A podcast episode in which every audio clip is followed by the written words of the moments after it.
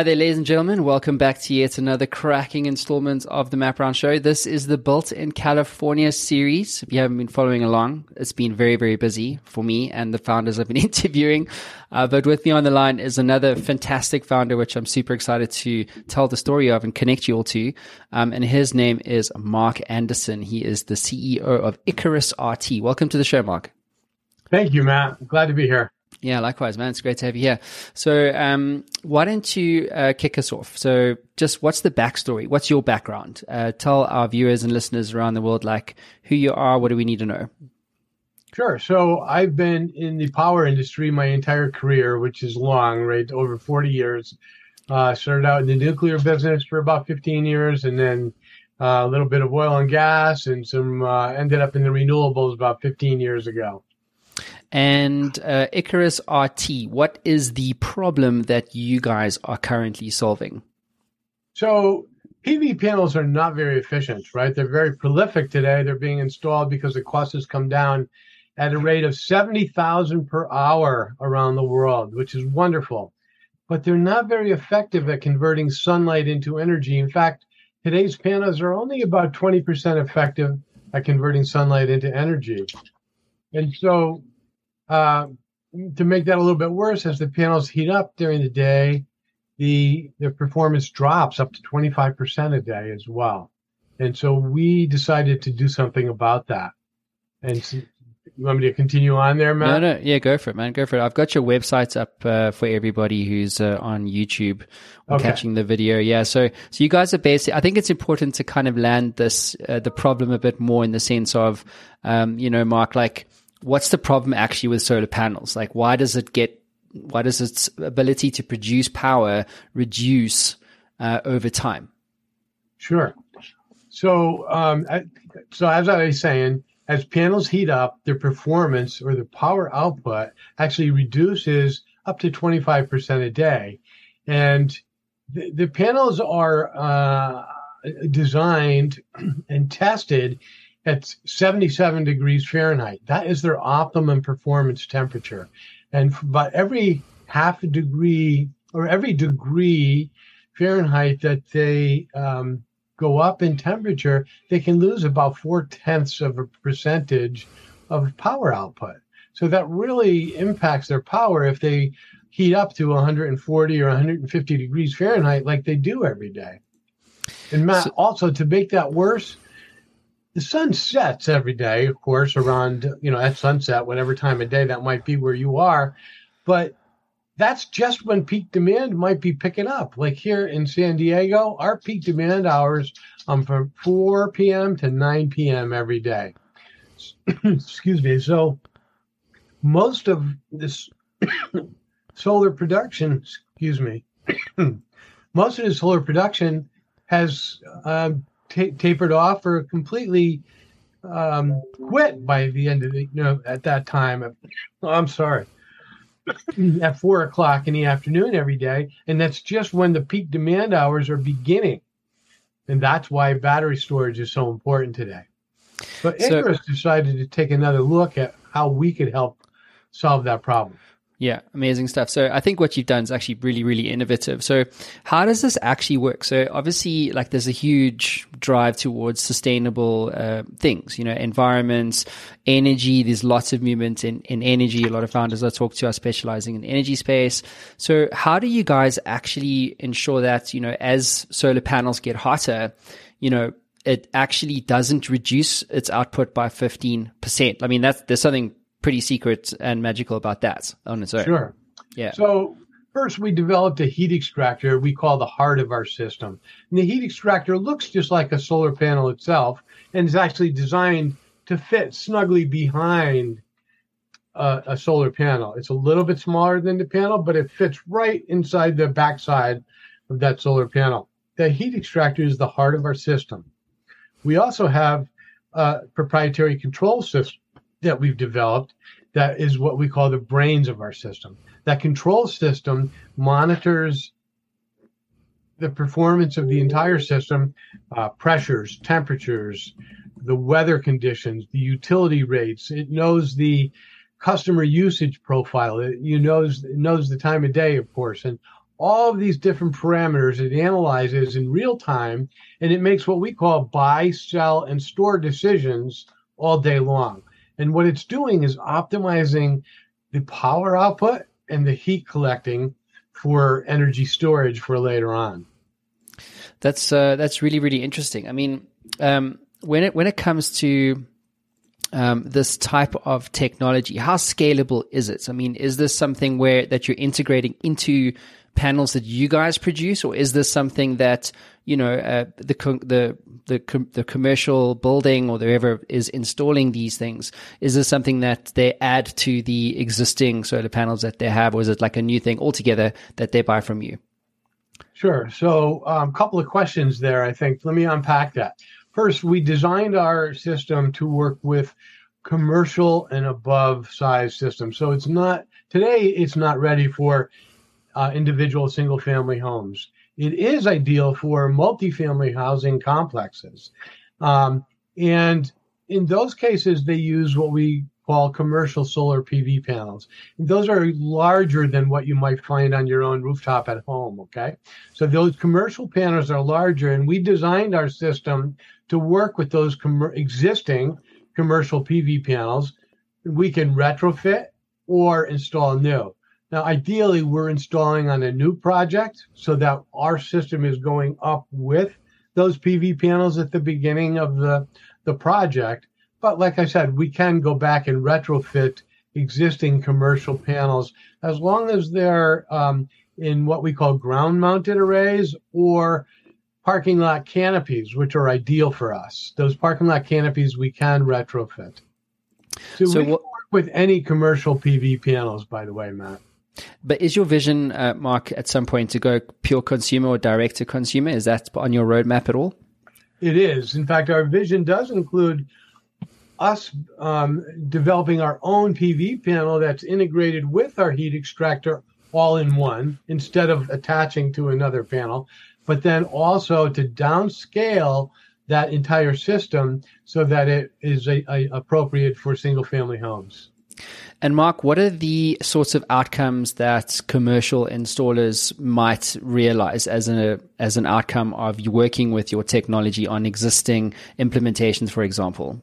That's a great question, Matt. The, uh, the commercial installer is actually our customer. Okay, um, the end user is not our customer. We we're not going to sell and install our system. We're going to use commercial installers to sell and install our system. So that commercial installer that you're talking about is our customer, and the outcomes that he can see are an advantage over his own competition because when you add the Icarus system to a existing or you know a new project, either way, you are able to produce more power and hot water overall at a much lower cost. So, to give you a quick example of the cost impact for that installer so that he can offer to his customers at a lower price. If it's a 100 watt system, today a commercial 100 watt system is installed, let's say, for $2 a watt. We can add another, uh, almost double the output, that 100 watts. We can almost double that to 200 watts for about uh, $40 more per 100 watts. So if he's paying two hundred dollars for that hundred watts, we can add uh, we can we can double the energy output for forty dollars more. Forty dollars to double my energy output. That's a huge upside, right? Yeah, and actually, I should be careful there. That's our cost to. That's the the commercial installer's cost. That's his cost from us. Mm-hmm. And what's the what's the feedback been like from installers? What are they saying about something like this? Are they like rabid dogs about like you know for forty dollars getting double the outputs, or eh, you know is this kind of a well I don't quite get it? You know There's what's the feedback been? Both. Oh really? Okay. Yeah, you get. Um, so we're working with some big names like Black and Veatch that does uh, big commercial projects and um, you know we're talking to others baker electric here in southern california as well and and you know they're very excited those that we've been working with are very excited about what we're doing. And there's a little bit of a wait and see after we get some of these first commercial projects installed and and uh, we do some reliability testing and that sort of thing and kind of prove the performance because we are brand new, right? Mm. Uh, we've just begun these commercial installations. So, Mark, um, you guys are working with AI uh, and ML and these sorts of deep technologies that solve hard science problems. I'm very excited to maybe double click on that for our audience because it seems to me being talking to founders literally every day. It's like if you don't have AI or ML or computer vision in your in your startup, like you're kind of missing a lot of the competitive advantages. So you guys are working with AI and ML and this sort of thing how are you applying this technology in the solar space? Well, Matt, I will I'll go into that a little bit for you, but that's part of our secret sauce. The, one question we get often that helps to answer your question is why haven't people done this before? Why hmm. haven't they been hybrid systems? And well, actually, since the 1970s, people have tried to develop hybrid PV thermal systems like ours. And the reasons that they couldn't do it over those many years were because the technology just didn't quite exist. And some of that technology that didn't exist was that machine learning and AI that you're talking about. And we're using those tools in our control system to make those buy, sell, and store decisions to learn that particular customer's application and, and usage profile and to enhance the performance of his system based on his particular needs and the weather conditions and all of those things. So that's how we're able to use um, you know those tools today where th- those weren't at hand 10 15 20 years ago for other people to use. Uh, and there's other things as well that we've been able to do today that um, just couldn't have been done 20 years ago. For example we use nano coatings and nanotechnology to improve heat transfer.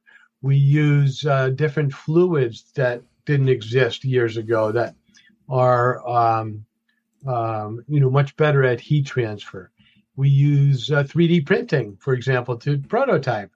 Couldn't do 3D printing 20 years ago, and that had saved us a tremendous amount of money in tooling and that sort of thing, so we could test different prototypes as we optimize the design of our system. Does that make sense? It does. It makes perfect sense. Um, I think what you what you're mentioning or name dropping, as I like to call it, nanotechnology, 3D printing, AI. It seems to me like, in fact, I can tell you now, you're the only founder I've met in the last month that's working with all those sorts of, you know, truly disruptive technologies. When you work with these sorts of technologies, Mark, how hard is it actually? Because I think there's a, you know what I mean? Like there's a big need for this. And I think if you don't have the experience of actually working with it, you don't get it. Like I've 3D printed like a watch band back, you know, I had an, I had a, a startup called Kid Mogo is one that died. It was basically a, a, tracking bracelet for parents. So you put it on your kid and then you could see on an app like where this child was. I need it now for my kids. what was funny was even back then I didn't even have kids. you know what I mean? So, yeah, yeah. So, so I've played around with hardware and hardware is really hard. Like I would say it's probably like a 2x multiple on difficulty uh, than say trying to work or, you know, just develop pure play SaaS software, for instance. Not in all cases, but in most of the cases. Um, so how hard is it actually on the ground dealing with these technologies, working with these technologies uh, at Icarus RT? Well, I'm going to push back on your 2x and, and tell you. Okay, yeah. 4x in, in my case. Maybe I'm slow. I don't know. But uh, it's been difficult, and and uh, we've been fortunate, um, Matt, to have resources through Halliburton Labs um, of the Halliburton Corporation. We won entry into the third cohort in the Halliburton Labs program in Houston, and they have done a lot of the 3D printing for us and guided us through 3D printing. Um, you know, they have something like 70 printers in Halliburton and, and they definitely have the expertise within Halliburton and, then and they've really walked us through that learning curve. Okay. A lot where, um, you, you have to be very careful. You, the material selection is very important, right? There's many, many different types of plastic, for example, that we could use but only a few of them meet the temperature and other requirements that we have to have. So we pick out the right material and then go to 3D printed. And they say, like, uh uh it's not going to print well with that material. Better choose another one. So they've given us that. Also, M Hub in Chicago has done the same thing for us. They have printers on site in Chicago. I actually hired uh, two engineers in Chicago, even though we're in San Diego, because I wanted to have eyes and ears in Chicago working at M Hub doing 3D printing. And it's worked out very well for us. So partnerships, I'm imagining, are super important for you know do working with these kinds of technologies to create a product like the one that you've developed for Icarus RT. What have you learned about partnerships and the role of partnerships in solving hard science problems? Unbelievably important. So we also won a program called the Shell Game Changer by NREL uh, in 20 January of 2020, right before COVID hit and through we through that program, Shell sponsored us to work with NREL for two full years. And we worked with NREL on a weekly basis where we'd get together on a Zoom call because of COVID, just like this every week. We'd have homework, they'd have homework, we'd go over the results, we'd figure out where we were, and then, you know, assign each other the next steps. And then what we did was we took that opportunity to refine and optimize our design over those two years we're, NREL is the National Renewable Energy Lab, by the way. So we worked with uh, NREL, courtesy of Shell, and we graduated from that program in April. And now Shell has been one of our biggest supporters, or kind of like big brother, armor on the shoulder sort of thing. In fact, they're bringing Icarus and several other startups to uh, Lisbon, Portugal in November to present at the big Web Summit com- com- conference uh, November 1st through the 4th. And we're really excited about that. So th- that partnership is extremely important to us. Mm-hmm. What about education? Because I think with something like this, I mean, isn't there a certain amount of knowledge that you have to have to be effective at working with these sorts of technologies? Like if you were to say 10 being super proficient and one being almost only like some knowledge of it, where do you feel to to build a product using these sorts of deep technologies, like what you've done with Icarus, how much knowledge do you actually need to have, scale one to 10, to, to actually start generating or creating real, you know, usable products and, and the associated and solving use cases for them? Wow, that's a difficult question, I think. Um, so I have a lot of experience and knowledge and not all in product development, of course, but in engineering and in the energy industry, lots of connections. Um, those all helped. And that's part of that knowledge base, I think, that you're talking about. But not so much as in product development. So I went to the University of San Diego uh, Engineering School. And I mean, not as a for myself, but I, I went there and talked to the dean of the engineering school and ended up getting um, a lot of support from uh, engineers and student engineers at UCSD. And the same at San Diego State University. I went there, met with uh, Dr. Uh, Fletcher Miller, for example, who's super well um, um, experienced in the solar industry. And um, you know they those two schools really helped us to identify talent to learn new processes. Uh, we've had uh, several students in their graduate engineering programs actually working on icarus projects as part of their masters.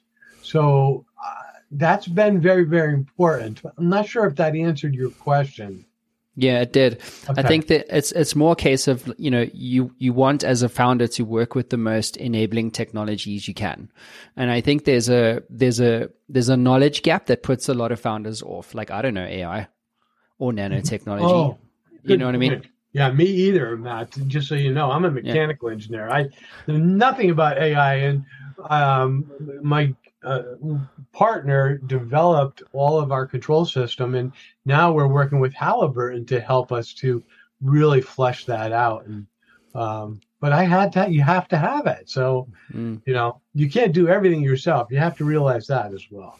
Yeah, absolutely. Outsource, outsource. Make it someone else's problem. You just keep vision, envisioning. That's yeah. my thing. Make AI done by someone else.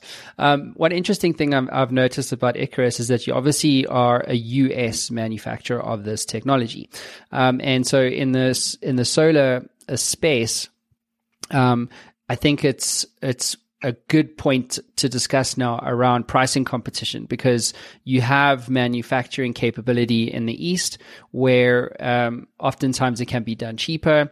If you're a US based manufacturer, uh, sometimes you, you cannot uh, do it as cheaply as, say, you know, a large scale manufacturer in, in China, for instance. Um, and so that cost is then sometimes passed over to the consumer.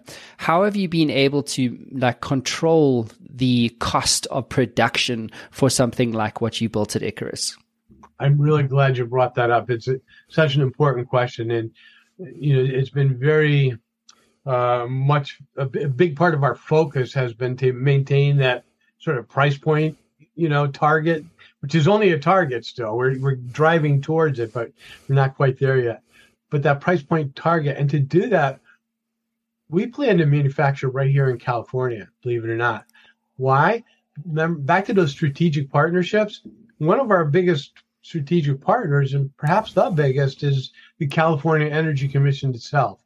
They've been unbelievably supportive of our technology. We won a very small grant way back four years ago or something to prove our concept, and and that went well. And we run um, won a follow up grant to that one, which was a little bit bigger to do prototype work, and ultimately we won you know a um, 1.1 million dollar grant from them to install a big project on a 1.4 million dollar project. But you know what, Matt?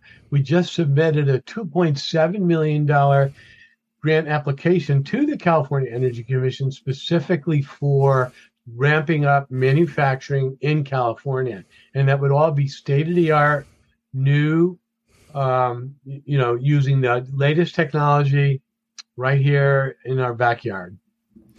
That's a, a huge feather in your cap. I think if you can build it locally, do it. Yeah. And why wouldn't we with the wonderful support that we're getting from you know, uh, our own neighbors. So, Mark, what how would you characterize the the sort of trend towards sustainable energy production and usage in California at the moment? Aggressive. Oh my gosh, they're so aggressive. I don't know if you're aware, but in uh, January of 2023. The California Energy Commission has already enacted uh, regulatory you know regulation that will restrict the use of natural gas on new commercial and residential construction. So there'd be no more gas appliances for your hot water, for example, in new commercial or residential construction. Hello, Icarus, right? That's a tremendous windfall um, in a perfect storm. Good timing for Icarus. Uh, so I I, I per- think that's a little bit aggressive, you know. Um, maybe they taper it off a little bit, but they're they're shutting it right out uh, on new construction anyway. So, so what are your thoughts on uh, Biden's uh, clean energy bill? Do you think? I mean, that's a massive thing, right? Like that's huge. I was talking to so a found. It's huge. It's it's next level stuff.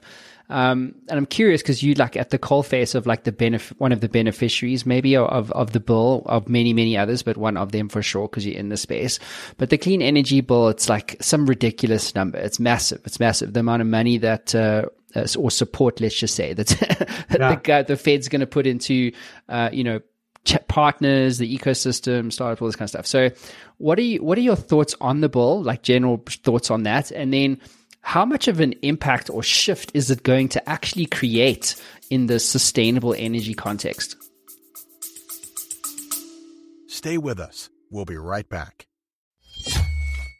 Hey there. I know being an entrepreneur can be a very lonely experience. You sometimes get stuck, don't you? Well, if you're like me, being stuck sucks. But what if you could access the minds of over 850 CEOs who have built companies generating billions of dollars in revenue and access all of that knowledge in a fraction of a second? Well, the good news is you can literally do that today. What my team have built is Matt Brown AI. It is trained on all the interviews, over 850 of them that I've done to date, all my books all the knowledge capital that has been generated over the last 10 years right here on the Matt Brown Show. And you can get access to all of that right now for free. So, how do you get access to this? Well, head on over to mattbrownshow.com and at the top you'll see community. Hit that link, sign up, it's absolutely free, and you'll be given instant access to Matt Brown AI and a community of over 100,000 subscribers.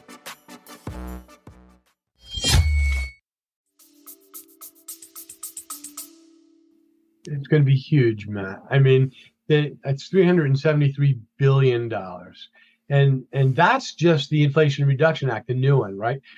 They're still unpacking the infrastructure bill, the trillion dollar infrastructure bill from 2021, and that also had some a good amount of support in it for renewables and renewable energy. Um,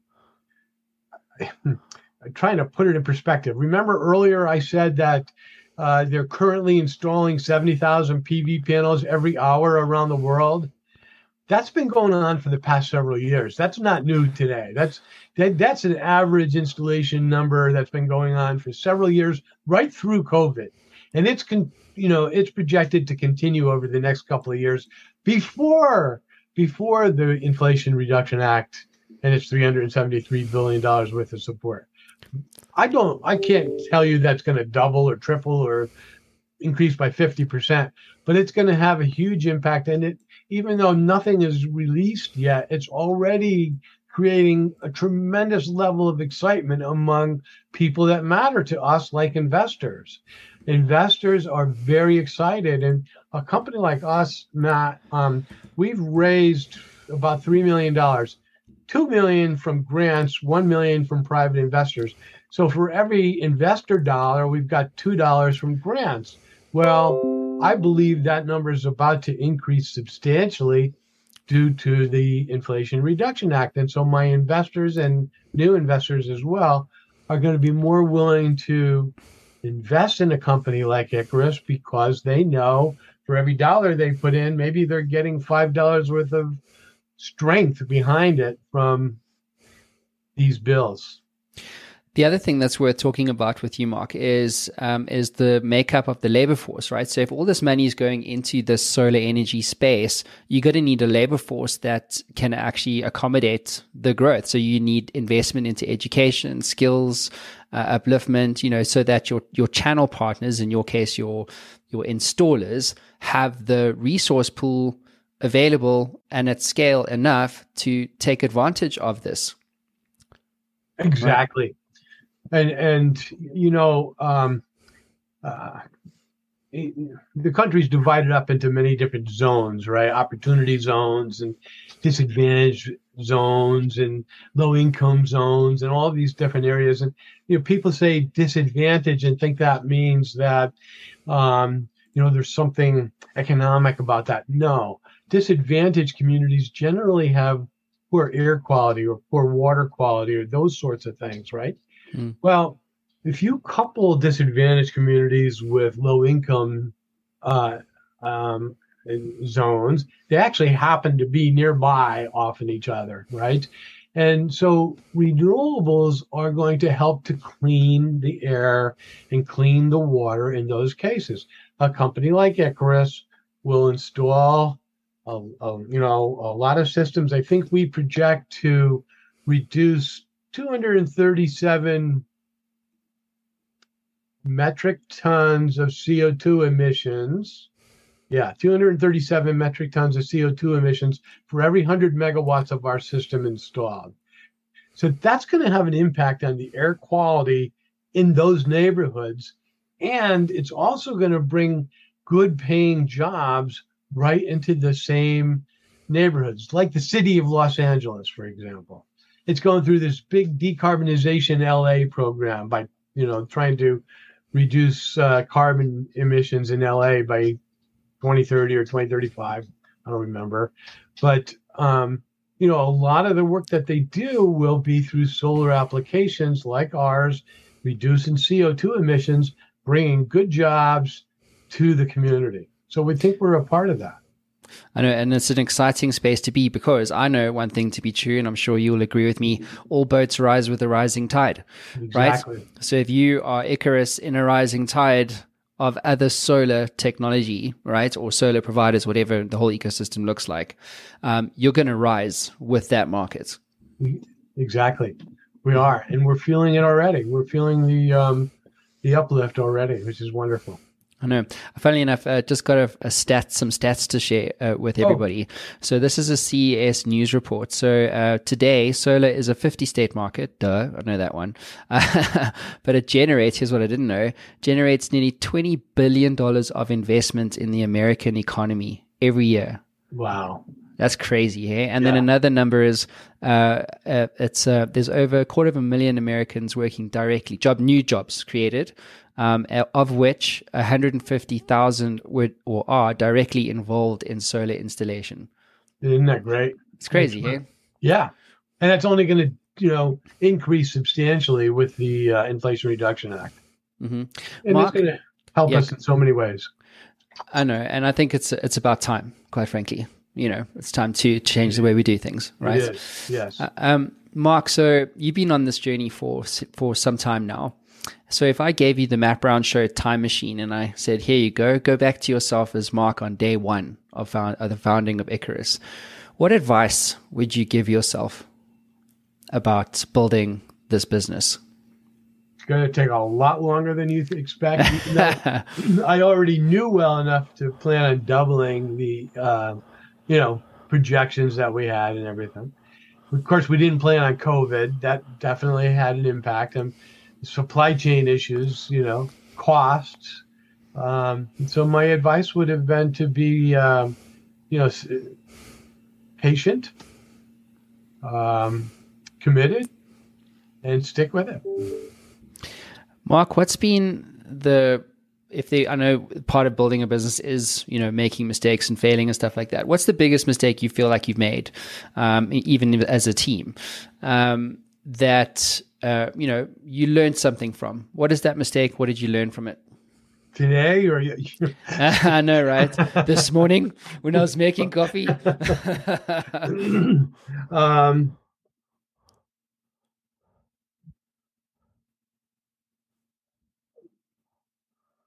so those mistakes would probably have to do with people. In other words, you know, um, you you we develop our team one person at a time. Um, you end up putting a lot of time and effort into each person, you know, hoping that that person is going to stay with you for a, a good amount of time. People transition today more often than they did when I was coming up, for example, right? We, you know, I might, uh, in my day, a guy might typically have three different careers in his 40 year life, you know, career life or something. Today, it's like every couple of years or less, they change careers. So I think there's something to do with people in that mistake that you're talking about. That I would plan that whole um, personnel training and acquisition effort differently. And I do today because of what I've learned over these past six years.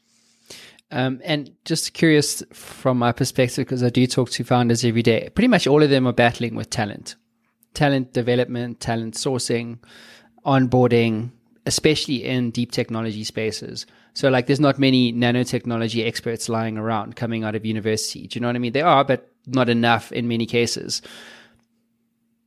I, you know what, Matt? I'll push back on that one a little bit too, because people are, there's a lot of people who are passionate about you know wanting to work in this industry and they they also want to be part of a startup so we um, really haven't had trouble um, with a pool of talent to draw from we've, we've never struggled to find that next person mark what's your vision for icarus Where what uh, kind of a world are you going to be enabling? Cleaner, with cleaner air. Um, you know, much more reliant on renewable power, solar energy, uh, renewable hot water, which we think is a tremendous addition that people never saw coming. Um, and I see a big business 12 to 24 months from now. Well, super exciting stuff. Final question for you, Mark. Let's wrap this up. Why do you do what you do? What gets you out of bed in the morning?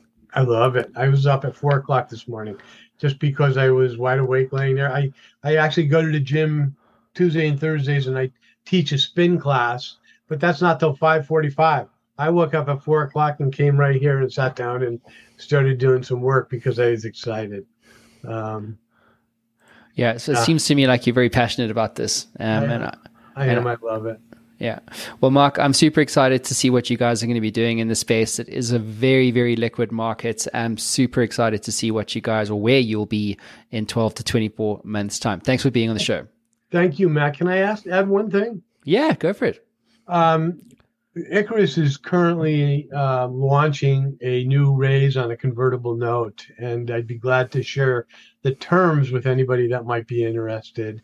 Um, it's a big part of our day is raising money and to keep this thing going. So just figured I'd throw that out. There. No, you must, you must, you must. Please do. I mean, everyone, everyone that's been on the Built in California uh, series is raising money. So if you're an investor uh, and you like the space that Mark's in and what the work that uh, you know the team was doing there in terms of like innovating in the space and what they've done with their technology, please do reach out to Mark. It's Icarus RT Mark. In fact, what's your email? Give it out if you don't mind.